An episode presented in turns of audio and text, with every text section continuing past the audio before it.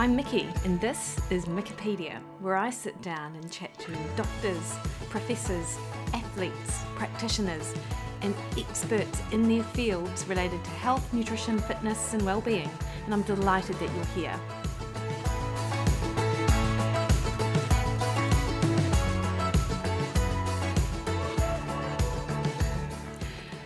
On today's podcast, I sit down and chat to my mate, Professor Grant Schofield. So, Grant is the director for the Centre of Human Potential at AUT University, and he also runs PreKure, which is a social enterprise that exists to inspire medical professionals to do health differently, and that's alongside his wife, Dr. Louise Schofield.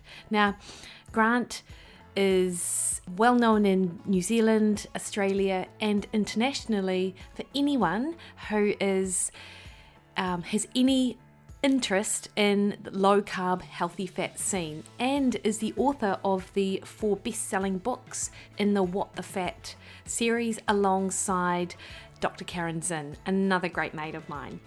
So today, Grant and I basically talk about Grant uh, and his morning routine, what he's learned, how COVID was for him, so many different things. And it really is just a, a, a, great conversation, and it was an awesome opportunity just to catch up with Grant.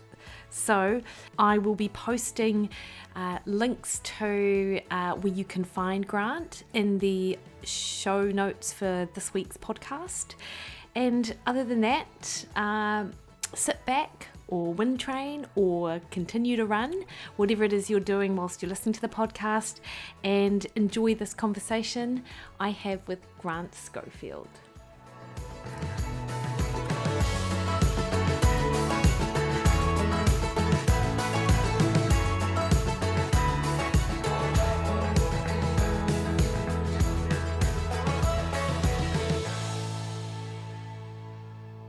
And we're on. Hi, Grant. Hi, Mikki. How are you? Pretty good. You? I'm good. Do you know the funny thing is, is that as soon as like I hit record, I suddenly feel awkward, like I'm yeah. talking to Professor Schofield, and I'm not just talking to Grant. That's weird.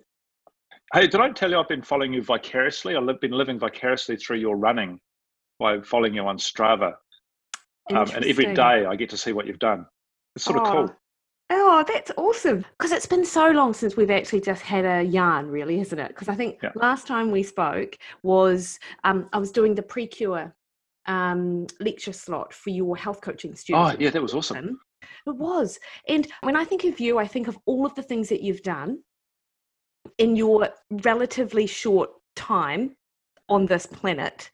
And I often wonder how on earth you've actually managed to like fit it all in. Yeah, I was wondering that myself because I'm inherently quite lazy. Yes. You know, like left to my own devices, I just don't really give yeah. a shit, and I and I don't bother doing anything. So I'm quite surprised that I achieved anything, frankly. Well, do you know, and you will know this because it was just in the Herald on Saturday. Um, yeah. I've followed a lot of Dan Lieberman's work over the years, and his theory, and I wholeheartedly agree. And his and what you've just said is me to a T. But as humans, we are inherently lazy. Yeah, I love Lieberman, and there's a, a couple of really good books I read about. Uh, he's written. Uh, he's cool. Yeah, is that right? There's, it's good to be saying that because I feel better about myself already. If, if actual gurus at Harvard are saying that, yes, then then we can bear it. Yeah, t- totally. Because the whole theory behind that is, and this makes perfect sense, and you'll think so too, is that you know it was has always been our in our best interest to conserve as much energy as possible. So why would you so you know in order to because you had to conserve energy to go then go fight for your life run for your life forage and gather food not just for you but potentially for your offspring and their offspring and things like that yeah. that it was in our best interests to on the flip side uh, pretty much do next to nothing and and if you look at the physical activity levels i don't know have you ever looked at this research grant of kind of like indigenous populations now versus oh yeah that's sort of a little bit more cyclical eh? like i'm actually having to find food director but besides that no one cares Yeah, totally. Yeah. yeah. And then and they kind of looked at the physical activity level of the kind of native tribes was about 1.9. And yeah. for us as modern humans, it's it's about 1.6.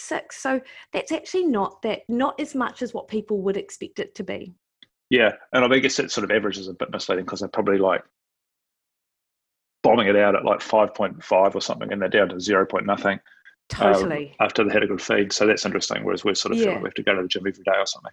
Yeah, and I don't know how you feel about it, but this often helps me think about people who I would love to see get out there and be active the way that we are, you know. And I, yeah. I have this, like in my head, I'm like, part of me is like, how can you not get out there and and and I feel a bit sad for them. They don't enjoy, they don't get this kind of pleasure that we get from that exercise. So that's part of my thinking.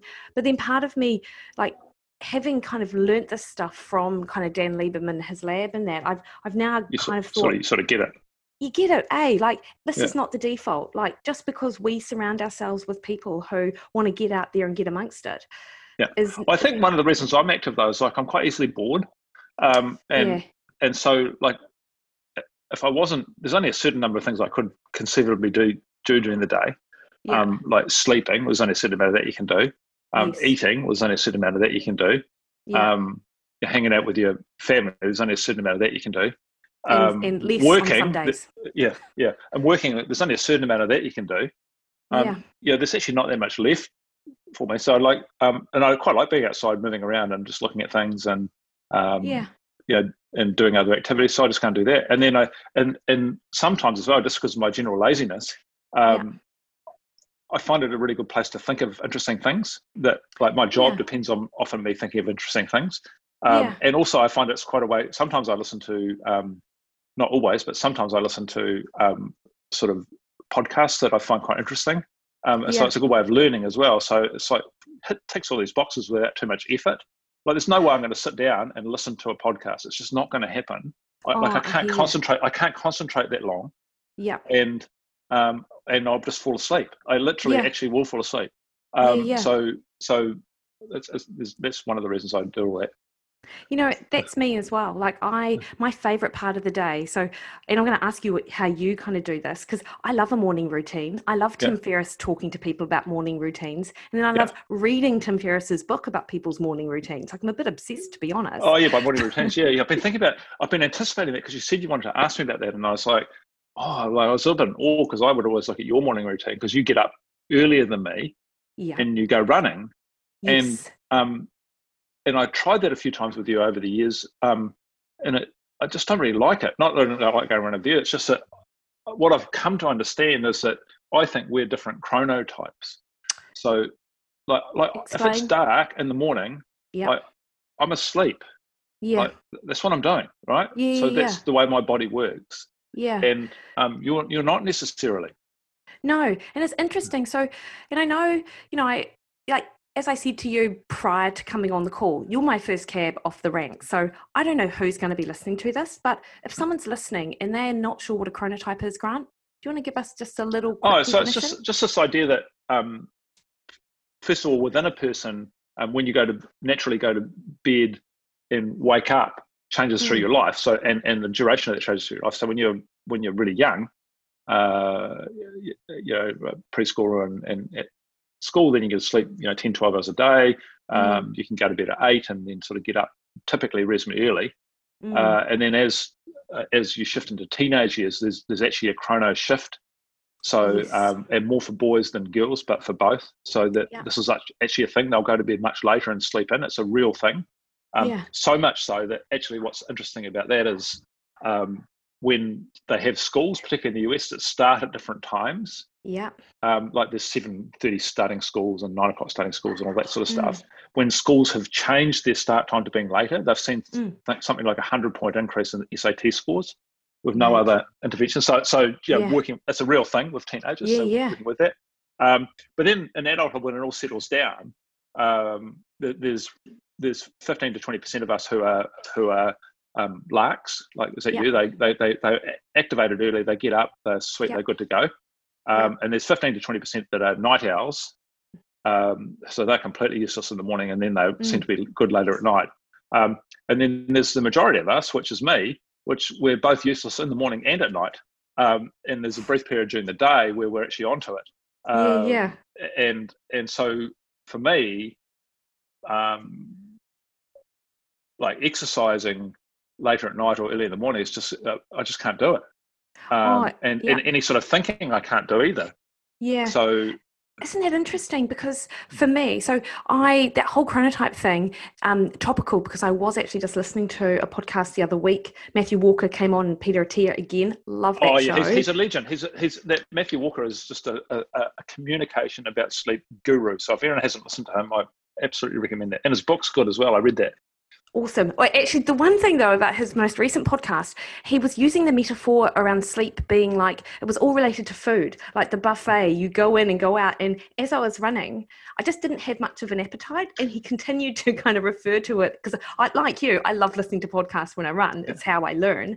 Um, and I was just like, oh, this is actually making me feel a little bit nauseous. Yeah. but um, what I loved about what he was talking about, which is so in line with what you how you just described it, was that that modern day society is actually it goes against those night owls you know they're actually up against it with the way that we have lived our lives yeah, yeah totally because because because the larks the Mikkis of the world uh held up in sort of uh in in sort of victorious honor look at them look at this look at how they go and they're up early and you rest of you lazy bozos are just you so, lazy yeah, ass what are you doing? That's right and and it's particularly selected against in, in you know structured work environments. Oh, um, totally. i think the world's changing a bit to allow for that which i think yeah. is a good thing. Yeah. Yeah yeah it is. It is in part like it's the it's and interestingly, just because we are on sleep, and I'm sure that you've um, listened to this as well, he was talking about some recent research that's come out in and around COVID and yeah. sleep patterns. Like people are sleeping like a little bit longer, but aren't necessarily actually sleeping any better. And yeah. I've heard people talk about like uh, that they feel, yeah, they are sleeping more, but not so refreshed and actually are just a little bit depressed. Yeah. And I think um, to me, like they didn't talk about this as much, but to me, the, the interaction here is alcohol yeah. and sleep. And I think for many yeah. people, alcohol consumption's gone up in yeah. COVID. Um, like I'm currently on an alcohol free uh, period at the moment simply because nice. it, it, increased yeah, yeah. during the, the lock these lockdowns to the point where I was actually drinking more than I would have liked. And I think um, yeah, that, that sort of well known effect of alcohol, particularly on dream sleep, is a is a thing. So yeah, alcohol doesn't absolutely. it might make you sleepier, but it doesn't have a positive impact on your sleep. It's worse. And I think that's an interaction. Yeah, I agree, Grant. And it's interesting because I think some people might use the alcohol because of this blurred work home environment. That's yeah. almost like they're drawing a line in the sand. Like it's five o'clock, it's time for wine yeah, I'm not I'm working getting anymore. off my I'm not working anymore, so this is what I do. Um, yeah. Despite yeah. the fact that they'll probably jump on their computer later on in the evening time and catch up on some emails because it's right there, you know. Like, yeah. so I think part of it is, yeah, absolutely, the world is moving to a new way, and it's that having to try and find that balance between some of the really the good things that can come of it. Yeah and then some of those other you know um, less helpful um, and not not just in terms of alcohol but the the kind of expectations around what's required from a work perspective and how that might impact negatively on you know people and things and stuff. Yeah. Yeah i've been sort of thinking about work and stuff quite a lot really. Yeah. Because uh, i because i'm sort of look at unis and I, I look at universities which i've worked on my whole life. Yeah. Um, and i sort of then look at new ways of doing things the way that sort of virtual technology has taken off and um, we're so old school Oh, uh, and I just go like, how come we're so useless? Um, yeah. how can we, you know, like like yeah. our, our our adaptation to this world has been slow. Um, yeah. I still reckon. What do you reckon about this? Um, so the thing is for uni, so the reality is that the majority of the fee is not paid by the student unless you're yeah. an overseas student. So the reality is in New Zealand, for example, the Tertiary Education Commission pays 80% of the fees. Mm-hmm. So yeah, it's actually quite a lot of money. It's like you know, 32 grand depending mm. on what course you're doing a year. Um, mm. if, if, the student had to pay the whole lot, but not only the whole lot, every time they had a interaction with the university that was going to cost money, like email from your lecturer or uh, yes. thing, they had to actually pay in cash. Yes. They would or run their credit card. There'd be a complete uproar. That's like, what do you mean 500 bucks for that email? Hundred percent agree. Yes. They would just go. They would just go. Nah, we're not doing it. And also, it's just like the customer service. Like, you know, can you imagine a shopping mall where yeah. um, where they the shopkeepers' cars were parked out front, and if you wanted to park for the as a customer, well, you just pay your own way or make your own way wherever you could, which is basically the university way. Right? It is. You're so right. so it's just a complete lack of focus on the actual customer, ripping them off yeah. the extraordinary amount of um, cash for what we deliver. Um, totally. You know, private enterprise will kill them if they're not careful. Um, oh, so, mate. you know, and do you know interesting with that as well is that there's there's also this kind of cognitive dissonance with a lot of students because what you're saying is 100% correct that they're only paying a small amount um, toward their education but actually yeah. um, they're not even a lot of them aren't really paying that right now you know and so no because they can defer it and it's and so they're paying nothing yeah, um, yeah. In their eyes, they're paying nothing. This is free, so it doesn't matter whether they turn up or or not, or they miss go, this yeah. assignment. Totally, yeah. yeah um, that is um, a big a big kind of um, discussion um, and we at Unitec, because of course I think Polytech is a, li- a, little bit different from university in, in the, the kind of student that we attract and our yeah. kind of level of support and what we can do in a small program. Like it's quite different. It yeah, is a little, bit, a little more, more like PTE. And give a bit, bit, yeah, give a bit more value. Yeah, um, totally. which is good um, universities get away with it, but more purely because of brand, you know. Yeah, um, for sure. Uh, and the bigger the university, the older the university, the bigger the brand. In my yeah. experience, the less they do. Yeah. Um, so we have to yeah. do a reasonable amount, but we're still not that awesome at it, um, and and others don't either. So yeah. yeah, I've just been thinking about that recently because I'm just going, oh my goodness, you know, like, um, and and and to get anything to the level of bringing it to a degree and it's teaching it something, you know, we we keep deciding new things are interesting, but yeah our ability to sort of bring them out. And you look at some of the older unis, what they're still teaching, you just, especially in nutrition, you just go, oh my God, how's that even possible? Uh, I know. You yeah. know, we're really lucky at Unitec because we've got a. I've like as a nutrition expert, which yeah. is I don't really like the word expert because I because I'm constantly learning and evolving and changing what I think and feel like oh my god I know nothing. Like an imposter think, syndrome thing or something. Yeah, a little bit like that. you're, you're, you're, the last one for that. That's hilarious. But that um, is totally it, right? Um, yeah. But I have a lot of autonomy on my course. Like so, yeah. so one of our papers, one of the reasons why I'm, I was investigating Dan Lieberman is my whole interest in kind of evolutionary biology and and le- taking lessons from the, the from the past and how we can kind of take them and and insert them into modern day and what can we learn and how can we kind of move that forward. Whereas if I tried to teach that in a different setting, I think it would I'd probably come up against it a little bit with regards. Oh yeah, because your colleagues would value. rap you for a start, and you would wouldn't be the senior one, and there'd be professor this and professor that, just like all over yeah. you. Yeah. yeah, exactly you what know, happens in, a, in the ivory tower. Grant, I do feel this is actually one thing that I did want to ask you about, and um, so I'm just going to come out and ask it. Like, or, first, I'll state that I think you are one of the most misunderstood people in that kind of public space um, with with regards to I suppose your level of authority in that nutrition space, because the pushback is if you don't do a nutrition degree, if you don't teach in nutritional research, not research because you research in nutrition, then yeah.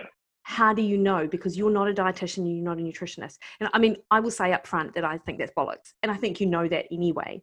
Yeah. How do you deal with that? Like, I like so for like that would that would wear other people down, I think, particularly because this has been probably the state of, as I see it, and, and correct me if I'm wrong, but this hasn't changed a lot in the last seven seven years.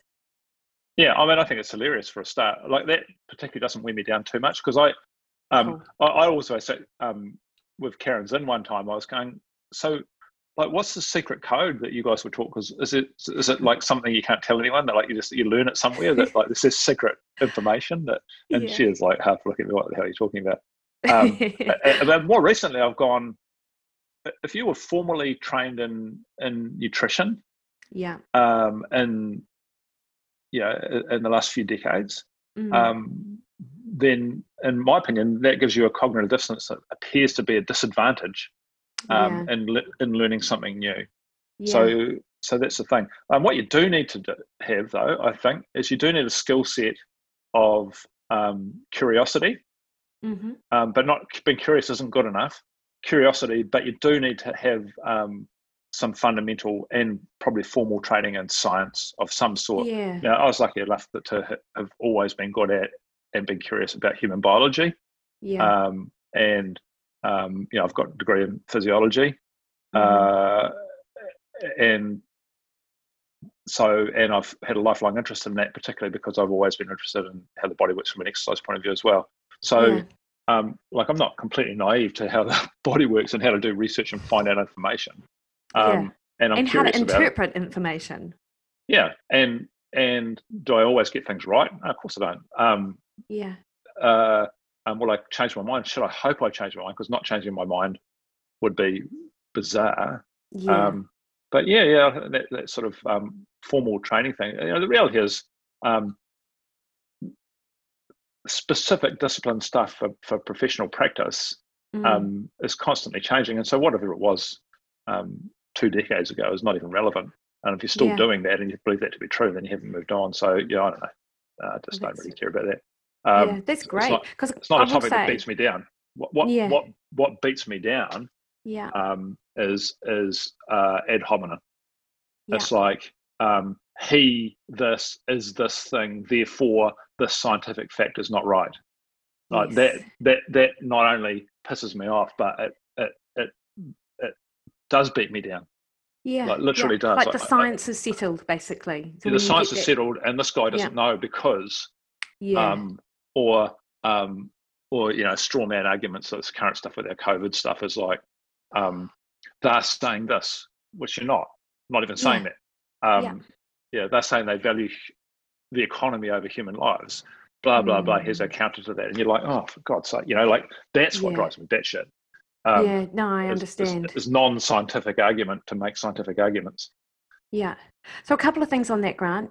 Um, firstly, with regards to being trained in that traditional kind of uh, science degree in nutrition, um, mm. absolutely puts your blinkers on and like i spent most of like up until i up until we got into it at aut so that was what 2012 i think yeah, yeah. um i really thought that what i learned at university was gospel and anything outside of that was um yeah.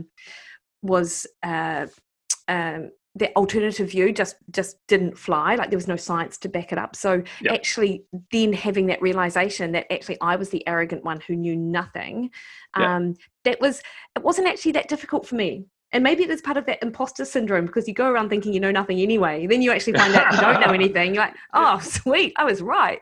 Um but i 100% agree with that. Um and the other thing and I'm just going to skip right through to that last point around COVID and that whole if you're valuing health or you valuing the economy. Like, I just, this is what's wearing me down right now is that as a health practitioner who is out there talking to people about metabolic health, talking to them about the immune system and things that are important, you then see pushback from others who suggest that to talk about health in light of the economic. Um, uh, the, the economics of it, or in light of socio demographic status, is a place of privilege. And we need to check our privilege because we shouldn't be thinking about vitamin D when there are people who are out there just, you know, who can't, don't have 15 minutes to go out into the sun or um, who, who can't access information to help support their metabolic health.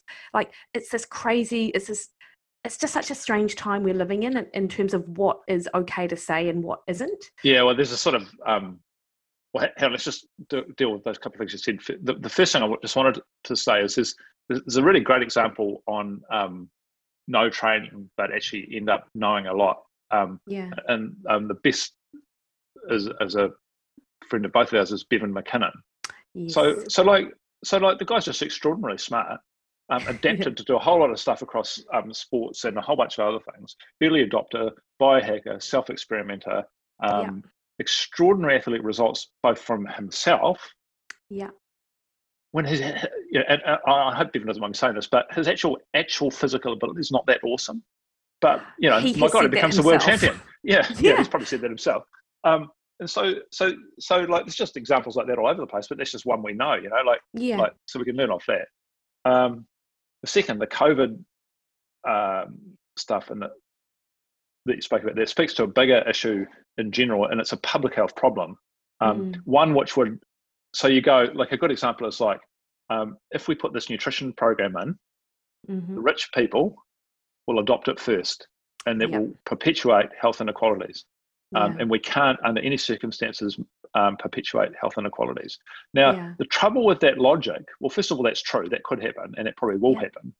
The second thing is, on that basis, know what you you end up being paralyzed into a space that you can't do anything. So if, if you did that, because imagine that same logic applied to um, early tobacco reduction. Mm. We've just discovered that, as it turns out, who knew, but um, inhaling you know a thousand different poisons into your lung and holding it and then doing doing that 50 times a day for 50 years um, is really bad for you and it kills you. Um, mm. so we're going to let people know that, and not only that, we're going to start to put in programs and advertising and whatnot to stop people. Who stops first? Yeah. Well, the rich people. Yeah, totally. Um, with the most resources, of course they do. Um, yeah. But but but can you imagine how abhorrent it is to not do anything? Yeah. Um, yeah. And, but and you need to catch up that tail, and we're still trying to 50 years later, we're still trying to catch up the socioeconomic tail because Maori women still smoke twice the amount than anyone else, and blah blah yeah. blah. Um, but but to have done nothing, yeah, is is morally reprehensible to a standard that's ridiculous. So to to have a virus that kills some people in the community and then not do your best to implement what you have at the time is is is more morally reprehensible than perpetuating health inequalities. And, you, and you, you're always chasing your tail to catch those up. And no one wants those, but you can't not have them. Yeah. So it's, it's a ridiculous thing. You know, it's such a good way to just, and I've not heard someone describe it like that before, but a hundred percent, that's yeah. it. And then alongside it is, if we think about metabolic health, like absolutely, you've got Maori and Pacific in New Zealand who are disproportionately represented in those health yeah. statistics. You, but there's also like the subsection of like we've got over 60% of our population is overweight you know like yeah. so across the board if you can put into place something that is going to help some people initially and then and if as you say is correct it just filters down if that's the yeah. way that these things work to do that to my mind makes more sense yeah. than doing nothing at all so yeah completely agree with that hey, but we haven't spoken about this more so um, yeah. does it how is it possible when we have fifty billion dollars spent on this whole COVID thing. Yeah. Um, the only thing that individuals and communities can actually do anything about to to protect themselves physically mm. um, from harm from uh, from COVID is mm-hmm. to be metabolically healthy um, and and supplement with some specific um, nutrients. Yeah. That it's not even a topic. It's not a public. It's never. It's not in the paper. It's never not seen in it public. discussed. Thing. It's not. It's not a thing. Like, uh, have you have you emailed Robert Scragg? Um, on the vitamin D stuff, no, I haven't. Yeah, I did. I didn't get a response. Oh, okay. But I, I did, and I just want. It does it take like like academics to get together to actually write something to the government to actually get someone to see it. I say I'm asking you that, and then I'd actually like to see what you think because on a podcast I was listening to this morning, yeah. um, what is his name? Glenn Gibson, professor out yeah. of University of Reading. So he's done. Yeah. He made his name in pre and probiotics, and in fact, he coined the term prebiotic back in the nineties.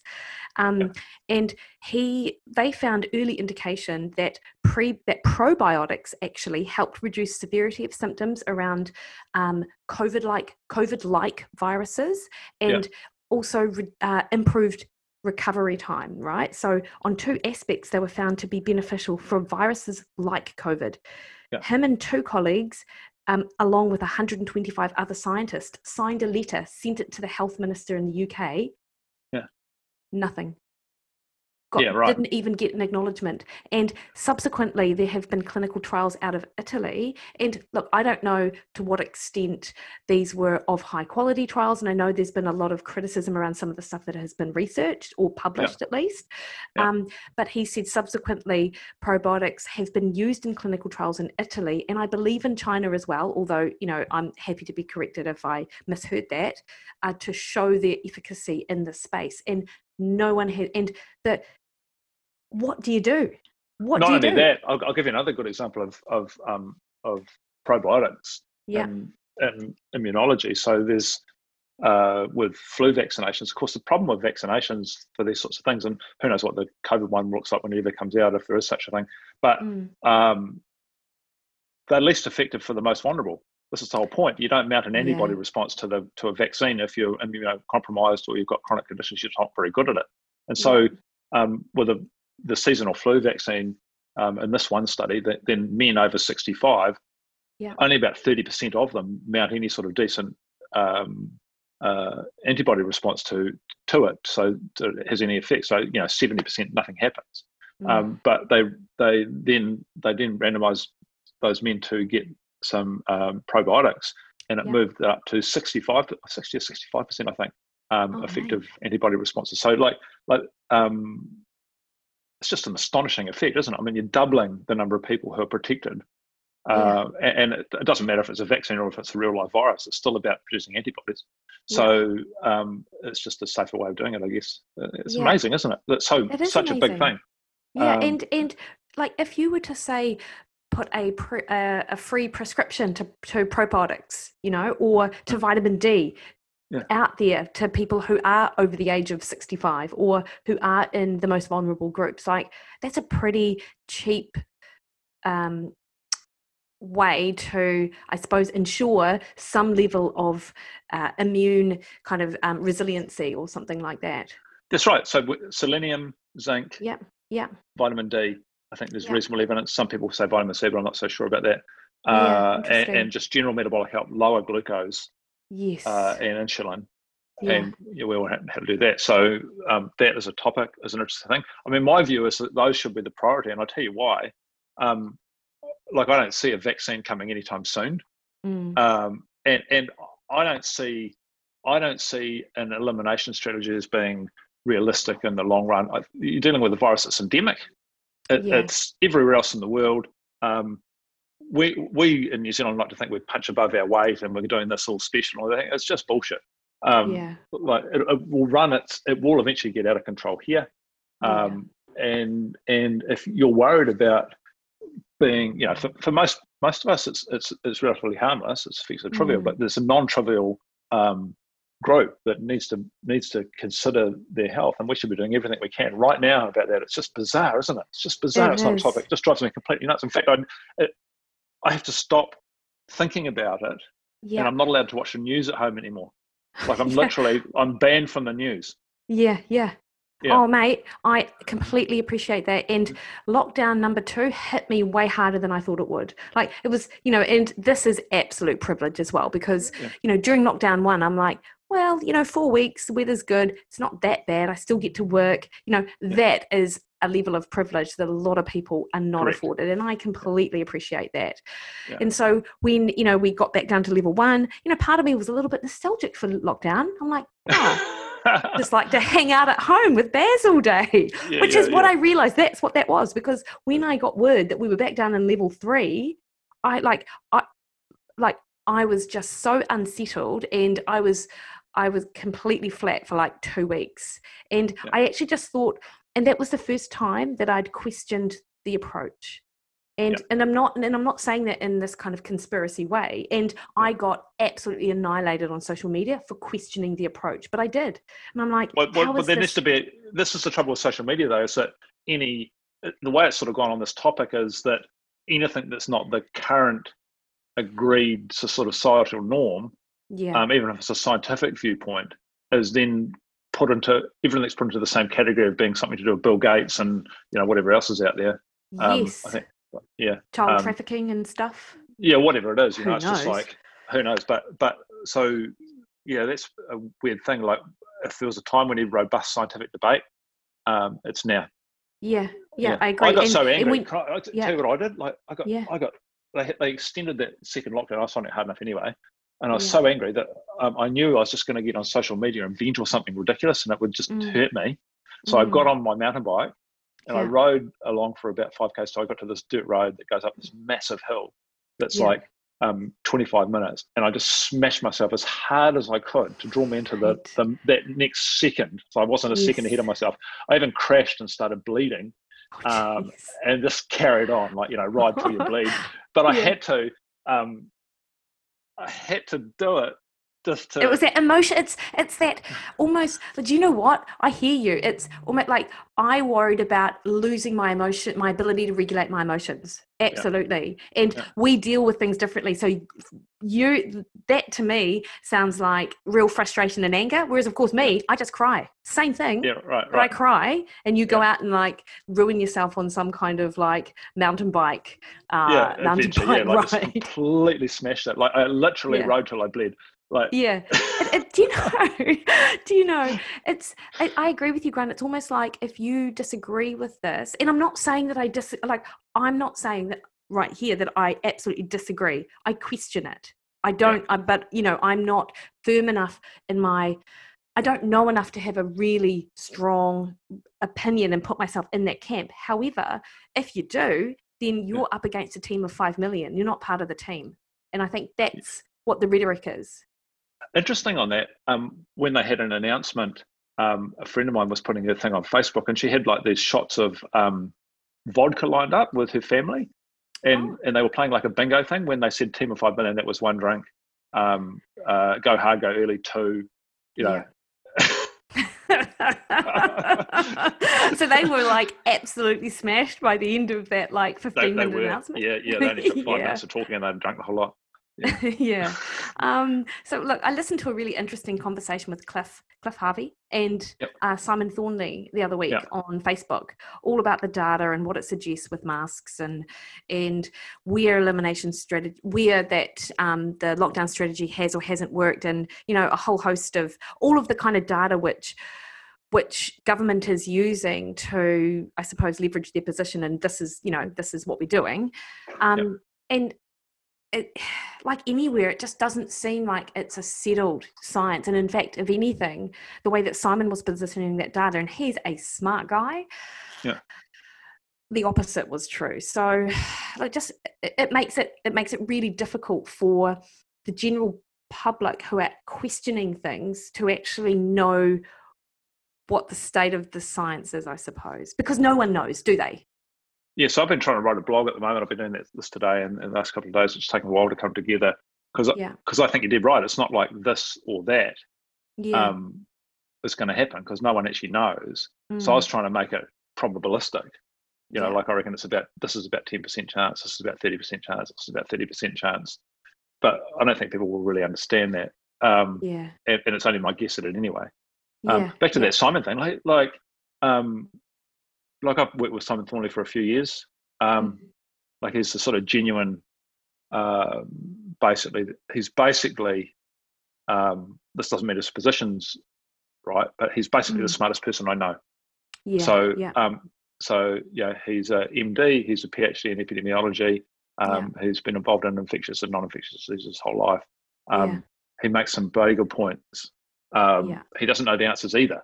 Yeah, um, yeah. But but what you see in our mainstream media is, um, if it's not on the playlist, then yeah. it's wrong, and yeah. that's just bizarre. That's just like not how science works, and and so much so that um, there's a sort of a whole thing that was first of all, Simon might have noticed, but he did his performance review the other day, and and he was told to he's not allowed to speak about this anymore because he's had yeah the, the more senior academics aren't happy with what he's saying. It's like yeah, he said uh, that on yeah. uh, Facebook yeah. actually. Oh, so yeah. I did. Yeah, yeah good. Uh, yeah. Um, and, and, one of the most abhorrent in that is Rod Jackson, who's the butter guy. So mm-hmm. um, Rod and Simon have been going, who started supervising Simon's PhD thesis, which is on statins, and you know Simon found no effect, positive effect there. Um, and then you know, Simon went down the rabbit hole with saturated fat and started publishing on that, and they just came to complete blows about that. Rod orchestrated the letter from um, University of Auckland to um, signed by them saying that they shouldn't be saying anything on it. Um, and then Rod's been publishing stuff in the Herald recently, and he just outlandish stuff going. Um, only proper epidemiologists know what they're doing, and this virus is clearly 30 to 40 times more lethal than COVID, than um, the seasonal flu, which it's not. It yeah. is more lethal, but it's not 30 to 40 times. It's just an order of magnitude, yeah, yeah. you know, where you're 10 times out. Um, I mean, the whole thing's just disintegrated into um, as usual in academic science, sort of academic bullying and um, one-upmanship and and yeah. you know dissonance. You know everything that's bad about academia is playing out in this current thing. Um, you know, John Ioannidis, who's like pretty much the most famous epidemiologist in the world, from yeah. Stanford. He's been absolutely crucified, and he is the smartest epidemiologist in the world. um, you know, like, and he's yeah. doing actual active research in this area as well. And yeah, and he's just you know publishing it in the Lancet and the you know, New England Journal and everything. And yeah, yeah. Still, still is marginalised. Yeah. Yeah. Uh, it feels right now that like it's just going to be a long road, you know, and really funny as well. Like we were talking amongst ourselves with friends, like going, "Oh yeah, 2021," and we, you know, people are making plans for 2021. Like this is all a thing about 2020, and then yeah. once that clock strikes 12 o'clock on uh, New Year's oh, Eve, yeah. kind of New Year's Day, you know, yeah, oh, all back to oh, normal. Yeah, and, good, good point. You know, you kind of real like in the back, you know that that's not true, and actually, I think it's dawning on a lot of people now that you know time is flying, and we are like that what we're experiencing now is probably you know this isn't going anywhere anytime soon and that's that's a hard thing for people to deal with and the thing that i'm and i was saying that i was feeling flat and um not my usual self during lockdown and i don't you know i still have kind of pockets of that if i think about it but then i think yeah. about all the other people out there who are in far worse off positions to me and just the impact that this is having on our mental health statistics grant and yeah. i don't know whether we are whether there's been any research conducted in that space right no, now? none, none that anyone knows about just yet. But you know, anecdotally, you'd have to go, well, it's not, it's not that awesome. Mate, you um, need to get onto that, Professor. Yeah, I should, I should get onto that. Yeah, it's yeah. a good point. Yeah. yeah. I tell you what, you wouldn't want to be. Mm. I know it's only a small amount of people do these jobs, but you wouldn't want to be a professional athlete. Like that would suck. like, or especially yeah. like, a, like my world, which is professional triathletes. Yes. Imagine that. Like, there's no events. No, in any foreseeable future. Like, no. like, like that, that job doesn't exist anymore. You better go and do something else. Yeah. Uh, yeah. was talking to Bevan about obviously talking to Bevan about that on uh, Fitter Radio, and you know initially uh, we saw lockdown. We I don't know why I put myself in that. Um, they saw lockdown as you know an opportunity. it's it's my constant like dream to actually be a decent enough athlete, um, triathlete no less. Um, uh, you know, as a challenge, like so you know block. Uh, you know, you do like a run block, you do a bike block, then you do a yeah. swim block, yeah. then you do a run block, then you do a bike block then you yeah, well, then you enter an event and then that event gets cancelled and you're right yeah, yeah. particularly because so, their identity is totally tied up into being an athlete and understandably so you've been there you're a professional you were a yep. professional athlete yeah, I coach a guy, um, Matt, who's pretty good. So he's an age group guy, still works as a teacher. But like, you know, he, yeah. he came, he led the swim out at Taupo. He was second oh. of the bike and came you know, third overall, I think. Oh, um, awesome. Yeah, like 850. So he's, he's yeah. good. Yeah. Um, and it's getting better all the time. But it's like, yeah, right. Well, initially we did a bike block. Yeah.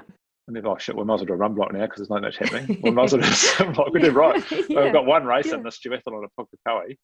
Yeah. And and then that was it. It's all off. Yeah. Nothing. And I, I, actually rang him last Friday. I was like, oh, I don't even know how to coach anymore. I don't know what to say. Like, just do whatever you like this weekend. Yeah. I, I regret by Monday. We've got a list of events again, but you know, who knows if they're going to happen. Um, I like that so you regroup by Monday and then give out your nothing about him. You yeah, know, I, like, I, had to regroup. Yeah, I was a completely useless coach, but it's like you know, you just sort of you just go, what am I supposed to?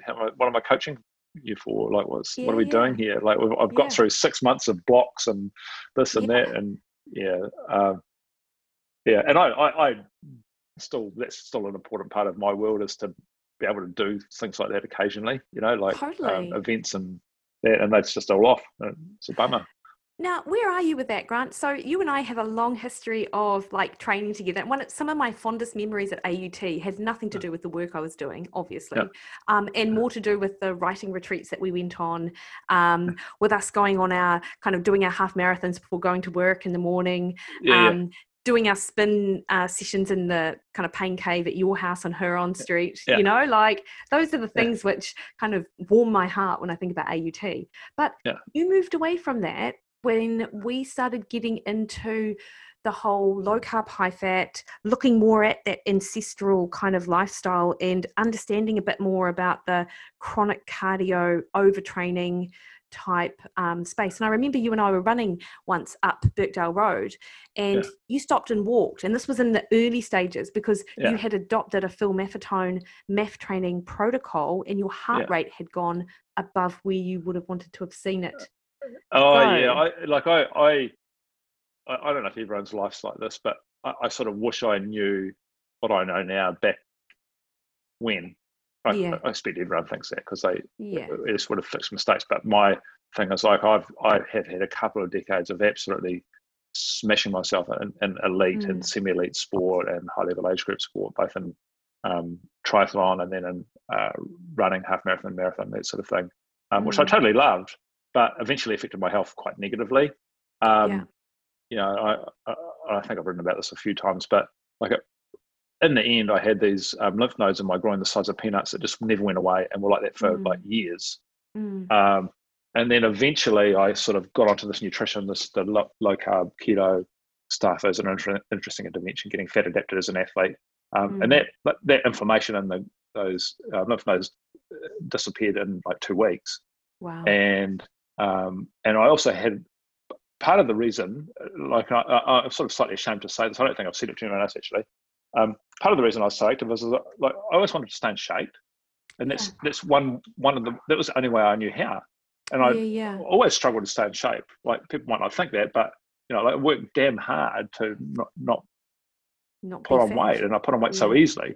And mm. so for me, um, the discovery that I didn't have to train so much, even though I like it, uh, was interesting. So I stopped doing that, and then and I I met Mark Allen who's who was coached by Phil Maffetone, the sort of seven-time Ironman champion. Mark Allen, um, mm. at the Hawaii Ironman at a pro briefing back in 1995, mm. um, and I actually had a broken collarbone in that race while it was partially healed, mm. uh, and so I wasn't in much shape. And I was actually sitting next to him, and I asked him about his diet and training and stuff. Just thought, well, might as well. What I got to lose, and he actually just was stopped and talked to me and told me about it mm. and told me about Maffetone and the meth yeah. method and uh, being fat adapted and low carb with some supplemental carbs when he was racing and um, this fat burning heart rate method. As people not familiar with that MAF method about keeping your heart rate low enough that you're in that easy zone and you can finish these long sessions feeling invigorated, not tired. Mm. Uh, you know, the sort of immune and other benefits from that type of training. And I just didn't believe it.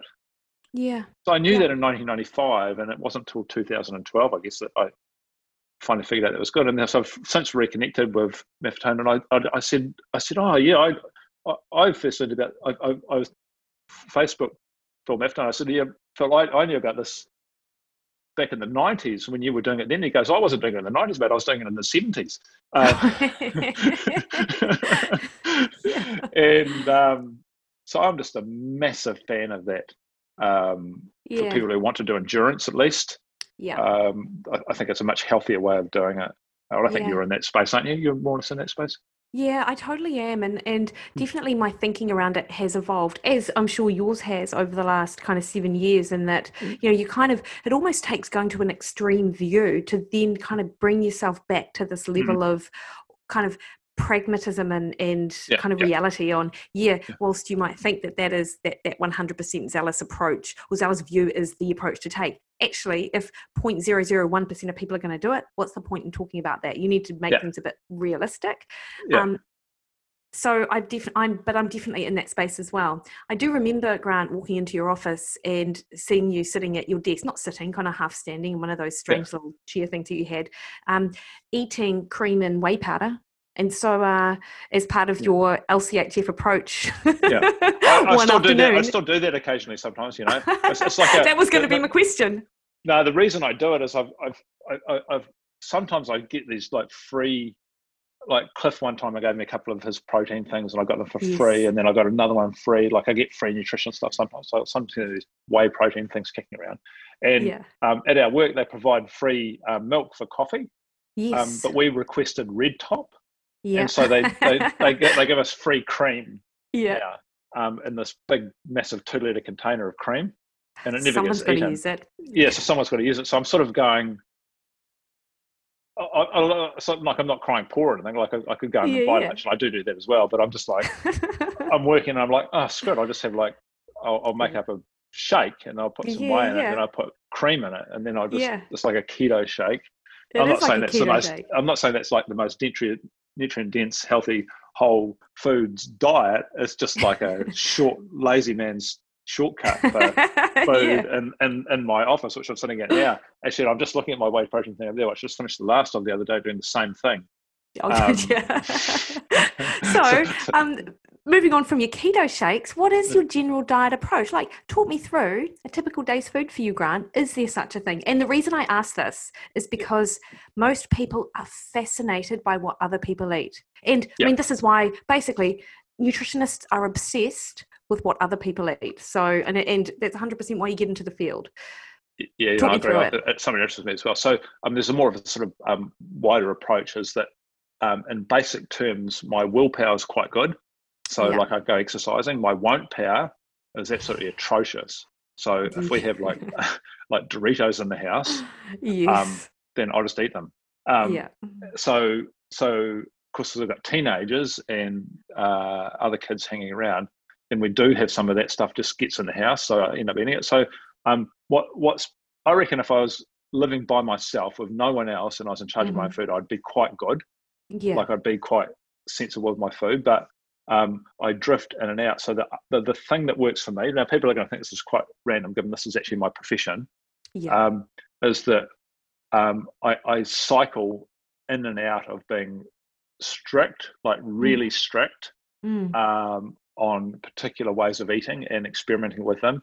And then I sort of maintain that for a bit going out of that phase. And then I, I, um, in my lack of moral fiber and laziness and weakness, I drift back into um, sort of poor eating. So a good example of this is uh, I in um, well prior to this last lockdown. So I think probably through June I was experimenting more with fasting and intermittent fasting in a whole foods context. So I was making sure mm-hmm. I was mm-hmm. fat adapted, um, mm-hmm. and I and I finished with a, a three day fast or something. Yeah. Um, felt great. Mm-hmm. Um, then through that lockdown, I was just seemed a bit hungrier than usual, and then things I started drinking alcohol a bit mm-hmm. more, and then I was having a couple of beers every night, um, and then we just got lazy with the food, and then I was like having bread every day, like really, mm. like uh, and I was not feeling that great. Mm. Uh, and then so that finished, and I was like, well, that can't continue. That's obviously not going to work. Uh, yeah. So I drifted back into now, and at the moment, I'm on my third day of a three week keto challenge for myself. Cool. So it's like full keto. Yeah. Um, like s- strictly limiting carbs, no alcohol, yeah. Yeah. Um, all that sort of stuff. And so uh, this morning I had, uh, just as an example, what do I have this morning? this morning I had some scrambled eggs with some um, nice bacon and some avocado. Uh, nice. Uh, I've had no lunch, mm-hmm. uh, and for dinner, I'm not sure what I had, but last night for dinner I had I had a snapper, like quite a lot of fish fried, yeah. uh, with uh, a massive, massive salad um, with our homemade mayo, which is basically just egg yolks and mayonnaise. Nice. Uh, and, and, that was oil? it. Yeah, yeah, olive oil, olive oil, olive oil, and, and, and egg yolk, eggs. Yeah. Um, yeah. Make, making up the mayo. So yeah, it was just like, uh, and that yesterday I had for lunch I had a um, chicken salad again with heaps mm-hmm. of oil on it, and for uh, breakfast I had like four fried eggs, but with heaps of coconut oil and um, quite a lot of cheese on it, um, nice. and some some um, hot chili sauce. So that yeah. Um, and no no snacking at, at all. Yeah, um, strict. Yeah. So like I go through periods. What what works for me.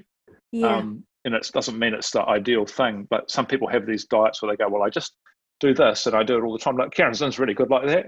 Mm. She, she she's good at it, but um, I don't really have the moral won't power to to do that. It's just yeah. not in me. So I, yeah. I go strict and then cycle in and out of being healthy and then not so much. Um, plus, I have I, to say, yeah. Sorry, you go. No, it's going to like sometimes like um, as bad as junk food is for you, and as much as I say about whole food, like I really like beer and salt and yeah. vinegar chips. Like I, I, really like eating them. Um, yes, yes. It's bad for me, and I don't want to eat them forever. But sometimes I like doing that. Do you know? And it, it, some of my favorite things to do. Well, a couple of the favorite things that I love is craft beer and a fat yeah. chip you know and exactly. probably five or six years ago i would not have gone near either of them but i love beer now i like yeah. if like i'm sitting there at um like after dinner doing some work and i'm like to barry i'm like Baz, babe, we've got to get off this beer. So no, no beer for two weeks, and then it's like Garage Project Hear Me, and they send an yeah. email to me, and they're like, yeah. "We've just we've just released a new brew," and I'm like, "Damn it!"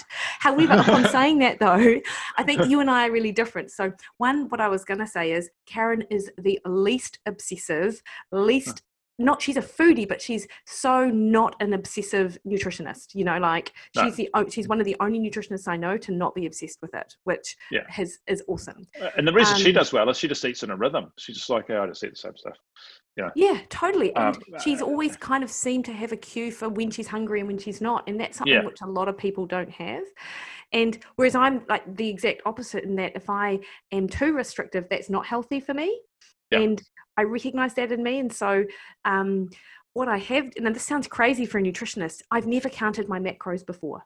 Never. Like maybe, maybe for a week when I was like doing a keto challenge and then I just got yeah. into the rhythm of checking the ketones. And so, yeah. because of the amount of training that I've been doing, and um, and also just my my age, like I'm 43 now, I'm like, you? you know, I actually, yeah, I know. Um, I have to start thinking more about my protein because this is what I tell clients all of the time. So I've been tracking my macros and it's been super interesting for me to see. Oh, so what, what were the, what was protein? Yeah. Oh, protein, 140. Actually, I've got a big appetite for protein food. And oh, that's good to hear. Yeah, right. And you know, I think it's heading back to my roots in the 90s with Bill Phillips and Body for Life. Like, that's right. where I cut my and teeth in this nutrition like a, space. Is that making up like a quarter of your calories or something? Easily. Oh no wait i say a lot that's a lie actually. Probably around maybe 30% like i've set it the absolute highest and i tend to go over. Um, but oh, wow, what cool. i found is that it's actually even though this is counterintuitive counting macros it, dare i say it this is almost if it fits your macros um, has been really liberating in terms of the types of food that people that that i've been eating. So yeah. and it's and like I say, like you constantly kind of tweak and and learn things about yourself I suppose. And yeah. sure, the older you get, the more experienced you get, the less this happens. But but this has given me a kind of almost like more freedom around the types of food that I have. Because like you, I love craft beer and fat chip. Yeah. And you can kind of see how you, you can people can have that type of food in their diet to my mind as long as they've got the, the basics right and i think that yeah. you'll feel that too, you'll know that too and oh, yeah, for some people absolutely. Yeah. yeah and the way that you're doing it is actually not you know on balance it's just, if you were to have three days of rubbish and then four days of um of uh kind of you know optimal awesome. diet yeah that that's the same as someone doing the you know having an fairly all right diet seven days of the week you know? It's just what's going to suit you as a personality and make you adhere more. Yeah i think people need to do that. So I, like I, I, I do worry about saying this to louise the other night about people who struggle with their food their whole life and and have trouble with this and then they get on a diet they're going to be perfect and then they're not. And yeah. then when they're not it all falls off. It's just like like I'd, I, I'd much rather embrace I think the older I've got, the more I've I've done better in basing my own humanity because yeah. um, I've got quite a lot of weaknesses yeah. um, and I have some strengths. Yeah. Um, and I've got to work to those strengths. Now I can do things for periods really, really well. yeah, um, yeah. Um, and so I need to work with that. And so there were people who have that personality type. There's other people who just don't do that and they do much better as a more moderate approach over a period of time, and and you know that's great. But I, I you know I think, and so that we earlier we are talking about sleep. Mm. It's the mm. same thing. Like you've got to go with the type you are. So yeah. maybe there's an eating psycho personality type or something that that could be a thing we invent. Yeah. Oh, uh, could be. We could base it on uh, Gretchen Rubin's The Four Tendencies. Yeah, yeah, that'd be interesting. That has anyone yeah. done that? Has anyone done that? I, haven't seen anyone like she talks yeah. about it in her application of it when she talks to people, but she hasn't actually talked about rolling out a yeah. study like that, along with some kind of well-being survey around COVID. Those yeah. are two research projects right there, Grant. Yeah, that's right. That's because because on the food thing, there's some people who actually are easily addicted to sugar and carbs, and this is like like they they just know that they need to abstain from them. Yeah. And that's the end of that. 100. So there's that type, and there's just different types there, eh? So yeah, and yeah. particularly in, and I, I, guess I think we've probably come along the same journey of when we embarked on LCHF, and it was all very new to us. Of course, Cliff yeah. had been doing it since he was about five. Um, yeah.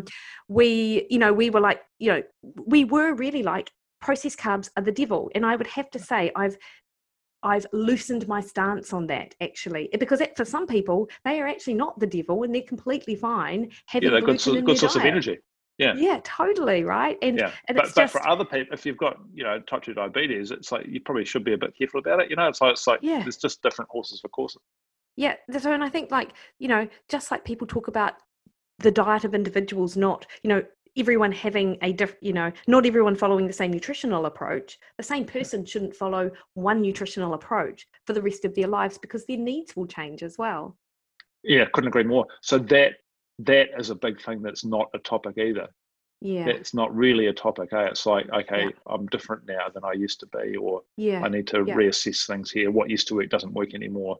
Yeah, yeah, I agree. Yeah. And I and I um one of my good friends, Lara, Lara Briden, she wrote yeah. the period repair manual. She's got a book yeah. on menopause coming out. We're going to jump on for a Q&A with some questions, which um will be super interesting. She's such a wealth of information in that hormone space and yeah. she's really good as well because she evolves her thinking around the science around females and hormones and but not only the science but the application because it is one yeah. thing to study something in a lab and to find a mechanism or you know a route of action and, and say well this is what we found quite different when you then have it out on the you know playing field or on the running track or in real life how does that play out because I think people forget that just because science shows us something doesn't mean that that's going to be the application of it in real life.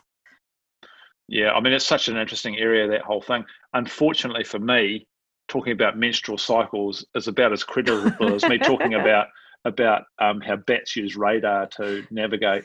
You know, it's like I was like, yeah, like you know, I, I, I, none of those things happen to me. No, uh, do you know what? I st- I did see you get slightly uncomfortable on that couch, Grant. I'm just kidding. oh no, no, no! It's like it's like you know, like if you get into the actual details of menstrual cycles, all of a sudden everyone's just like, oh, you know, well, no, it's just like where, where's the, yeah, like you, you've got to be a female to have any any credibility. well, yeah, or like oh, I was like, yeah. It takes a lot for people to know. Now, Bevan is one. We go back to Bevan again, who's really taken an interest in this area for his because he has predominantly female athletes. So he's yeah, right. You know, he needs to. Yeah, he totally needs to. Absolutely. Yeah. Okay. So his next step is to start getting estrogen injections. I'm seeing him tomorrow. I'm going to tell him, tell him that's Professor Schofield's advice. Yeah, hey, well, Grant, you, look. You've done cold water, you've done brown fat, you've done low carb, you've, done, like, you've done fasting until you got, couldn't move because of the pain. Like, you need to get estrogen shots. Yeah. yeah. Grant, um, very quickly, because I know you probably have to go, but I'm interested. You canned our call yesterday because of your cold water immersion therapy. Love that. How often are you yeah. doing that? Uh, yeah, it's been a surprising thing to me. I like so I first heard about this from Bevan McKinnon mm. ages ago. Uh, and it's like, oh, you know, you start with this protocol, you have cold showers. So I started, I had one cold shower and I was like, nah, this is yeah. ridiculous. He's not, yeah. Bevan was bringing in ice blocks from a fishmonger to his bath, you know, and all this sort of stuff. Was, yeah. Uh, yeah. next, next level. So I just like gave up. It was like, that's just stupid. And Bevan was like, no, no, you can do it. And then, um, and then near the start of this winter, I had a few friends who were just going, oh no no no it's awesome it's great you get used to it and it's really good for yeah. uh, particularly anxiety and you know mm. creating a whole bunch of things i was like yeah whatever um, and then uh, one lady i know who actually follows me more than anything in Tyro, this lady andrea um, she and her friend were doing it and, and then louise was like no nah, we're doing it and i was like and so so then i this is about i don't know three months ago now so then i jumped in our pool which was 13 yeah. degrees i literally could not separate stimulus and response. So I jumped in there and I was just like, yeah, you know, lasted about 10 seconds, jumped out, and I was like, that's ridiculous. And I was yeah. like, okay, okay, hang on, that's not going to work for us. So, so yeah. I'm going to do a minute. So I went back to the, later that minute. And then I also discovered that this guy, um, uh, oh, I can't remember his name, but the, no, no, he was, he wrote some stuff with Wim Hof. Um, uh, but the book's called uh, The Wedge uh, okay. which examines the stuff. And uh, Covey, I think it's the guy's Covey. Um, and it's a great book because it, it, it, it, uses at least cold water to start with to sort of look at the sort of metaphor of um, this wedge, this metaphorical wedge in your mind. So you've got the stimulus that's going to produce a, a an automatic response, right? So you jump in cold water, you are going to hyperventilate, you are going to freak out, you're going to start shivering, and you start going to freak.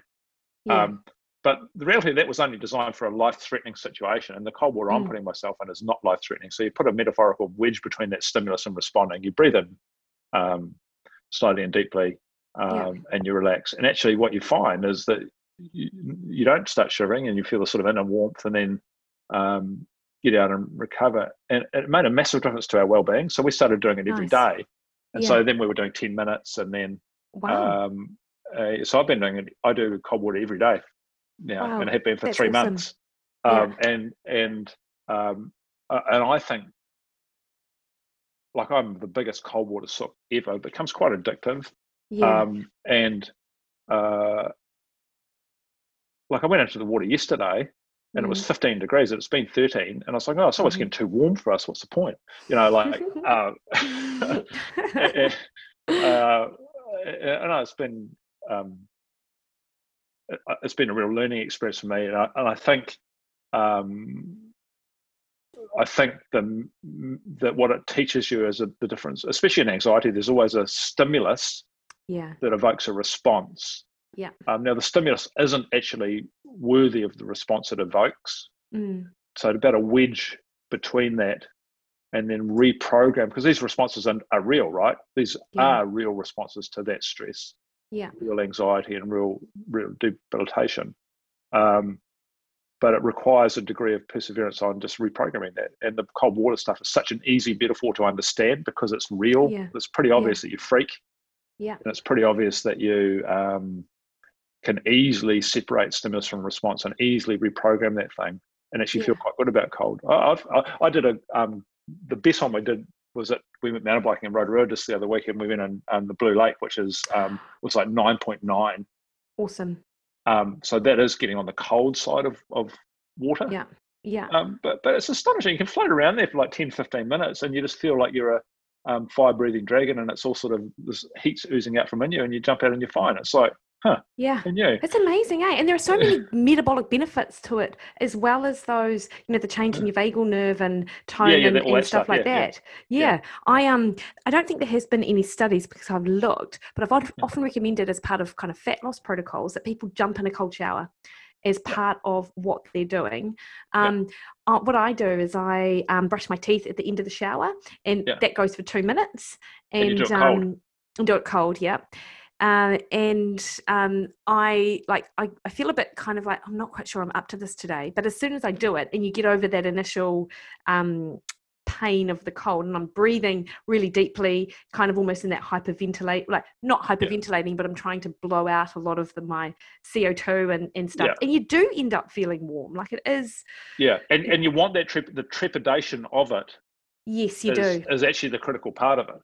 and you want that trep- the trepidation of it. Yes, you is, do. Is actually the critical part of it. Yeah, yeah, because so that's kind of that's the stimulus, right? Of your yeah, you need to know that you, that's you're able to, to overcome that. Um, yeah, I, I, the thing I find hard about the shower though is like like um, it's quite it's it's a low cost to get there and turn it on, and it's quite easy to dodge it and turn it off. Whereas at least if you bother going yeah. to the sea, like you're there, right? Like yeah, total. yeah. You, you, have you can't go home. It'll be awkward. Yeah, uh. yeah. We we headed down to um the Blue Lakes actually this weekend. So um like Barry is the biggest sook, so I don't think he'll be he'll be going in. But I, that because you've told me that you did it, Grant. Now that's like a bit of a challenge to me. Yeah, um, go in there. The, one thing you shouldn't though, I felt strongly about this. Don't like. I reckon in that lake, don't swim out of your depth in that lake. Yeah. Okay. Like, like because it's like not very floaty and it's yeah, quite okay. scary and it's okay. is cold and like you just get a cramp and that was the last we saw of Mikki. You know, like no, no, Mate, like that if you've said that and you are ex-professional triathlete. That's enough to get me like just like kind of paddling in sitting down on the stones like yeah, yeah, kind yeah, of a foot deep. Hey um, um one last thing before you go though and this may actually take a couple of minutes but i did start off by asking about your morning routine. We never actually got there. So oh yeah so the morning, morning routine, routine, is just like um so what happens is um i've got i've got a border collie dog bluey yeah. um who i think is about nine now um, yes. So so at six thirty he wakes me up. Yeah. Um, like he comes to the side of the bed and he like puts his paw on me and he's like, and then he he he moves like he needs to go to the kitchen so that because he wants to be fed at that point and he knows that's when he's allowed to do it. Yeah. Um, so I jump up and um, I feed him. I put the kettle on and Yeah. um, make a French press coffee, and so we have that and uh, just talk about how awesome we are, um, Yeah. and And um, Oh, that's brilliant. uh, and no.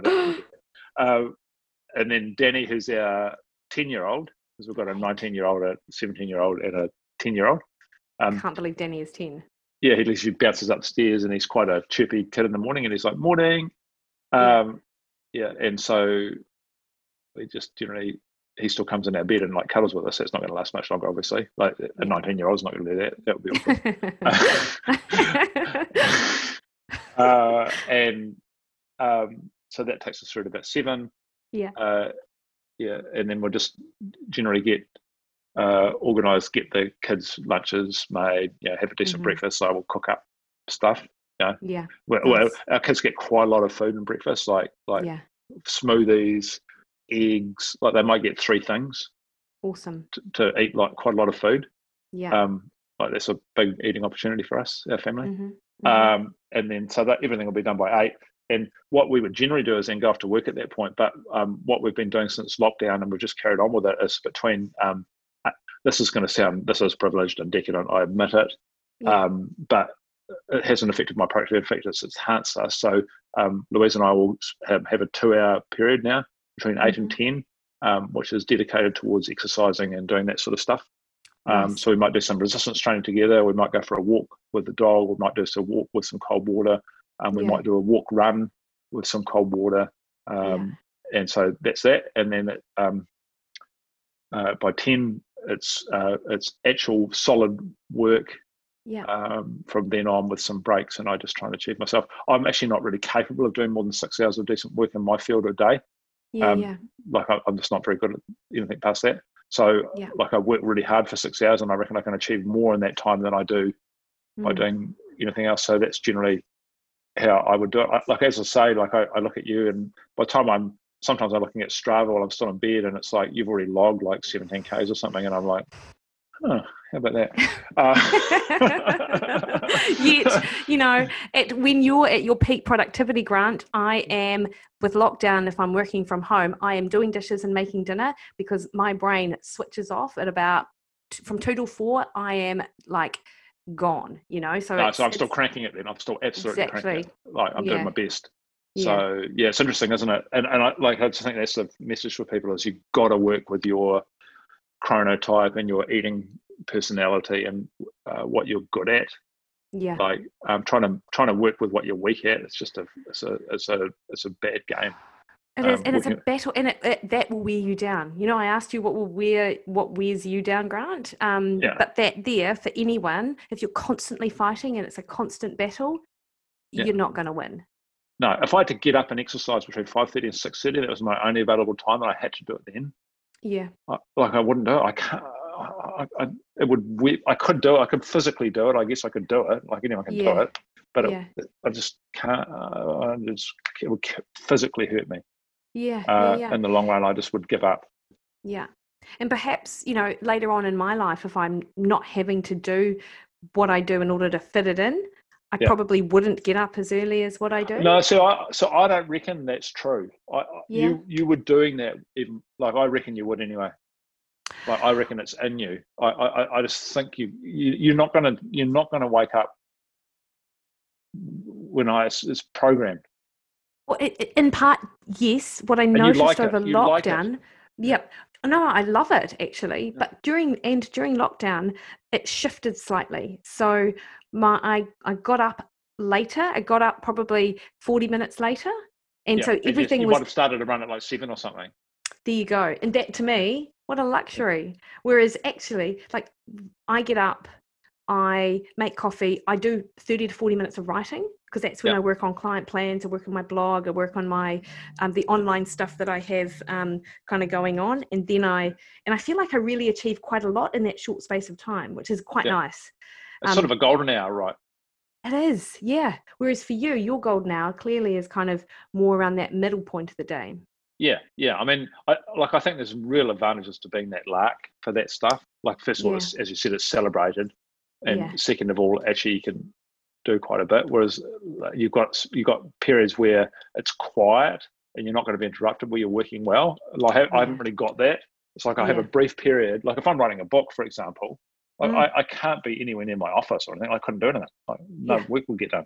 Oh, um, oh, so, yeah. So, but I can't get up in the morning and do it yeah. I have to like do it during the day. That's yeah. the only time yeah. that's available to me where I'm any good. Yeah. Um, so yeah, celebrate the humanity of who you are. Like, it's, it is a thing, eh? Like it's such a thing. It is. Um, I agree. Yeah. What about competi- partner compatibility? How does that go? Well, like, Barry is very good at he's he calls it doing what he's told that is not it but he is he's not a morning person eh, so he would naturally get up probably an hour later than me and he yeah. would naturally exercise at a different time as well but like but unlike you like just with the kids and, and with his work and stuff like if yeah. he doesn't do it in the morning he finds it very difficult to find time during the day to do it because his job doesn't lend itself to the flexibility no yeah no no one has a, like a professor's job where you don't actually do any actual work like you just yeah, exactly you said it here um, yeah. but um, but he is um, and he would naturally stay up a bit later probably yeah. also yeah. but he does what he says to me time and again is that, that he he's grateful that I get him out of bed, is what he says. Um, yeah. So that's good. So, and actually, you know, in terms of compatibility around that stuff, we just move easily around each other, and it's not like it's not. Yeah, right. So when, but the lockdown, when you moved a bit, that made it a bit easier on both of you. Like you both did. Oh, it was complete. Yeah, totally fine. Absolutely. Yeah, that, that was sort of more of a bliss point, perhaps. Yeah, yeah. Which yeah. is, I mean, who wouldn't like to go back to a bliss point? You just wouldn't want to do it because of a global pandemic where everything was shut down and you couldn't see your mates, basically.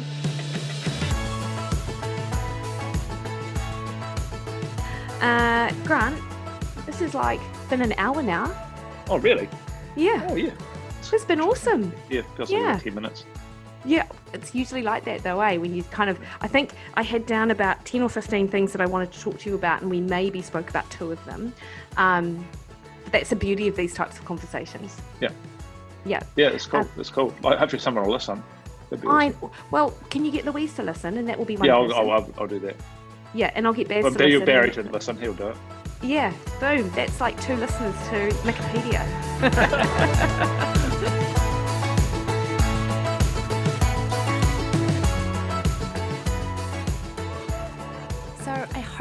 enjoyed that conversation I had with Grant as much as I did recording it. And as I said, I'll post links to where you can find Grant on social media and, of course, PreKure and the Centre for Human Potential at AUT University. Um, now, in the coming weeks, I'm talking to a whole host of interesting people, and it's really quite a ple- been quite a pleasure to be able to sit down and chat to these guys. And next week, I've got Greg Potter, who is a sleep ex- expert, coming on and talking all things sleep, chrononutrition, and um, everything in and around that area. And that, again, was an awesome conversation. So make sure that you tune in then. And if there's anyone that you'd like me to interview, I would love to be able to do that. So drop me a line on the show page on my website, mikkiwilliden.com, or on Instagram or Twitter at Mikki Williden and Facebook at Mikki Williden Nutrition. If you enjoyed the podcast, please do leave a review on your favourite podcast platform. Uh, just it allows more people to find out about Mikkipedia and um, also get to, you know, sit down and, and have a listen, which would be awesome. Thanks, team. Thanks for listening and have an awesome day. Catch you next week.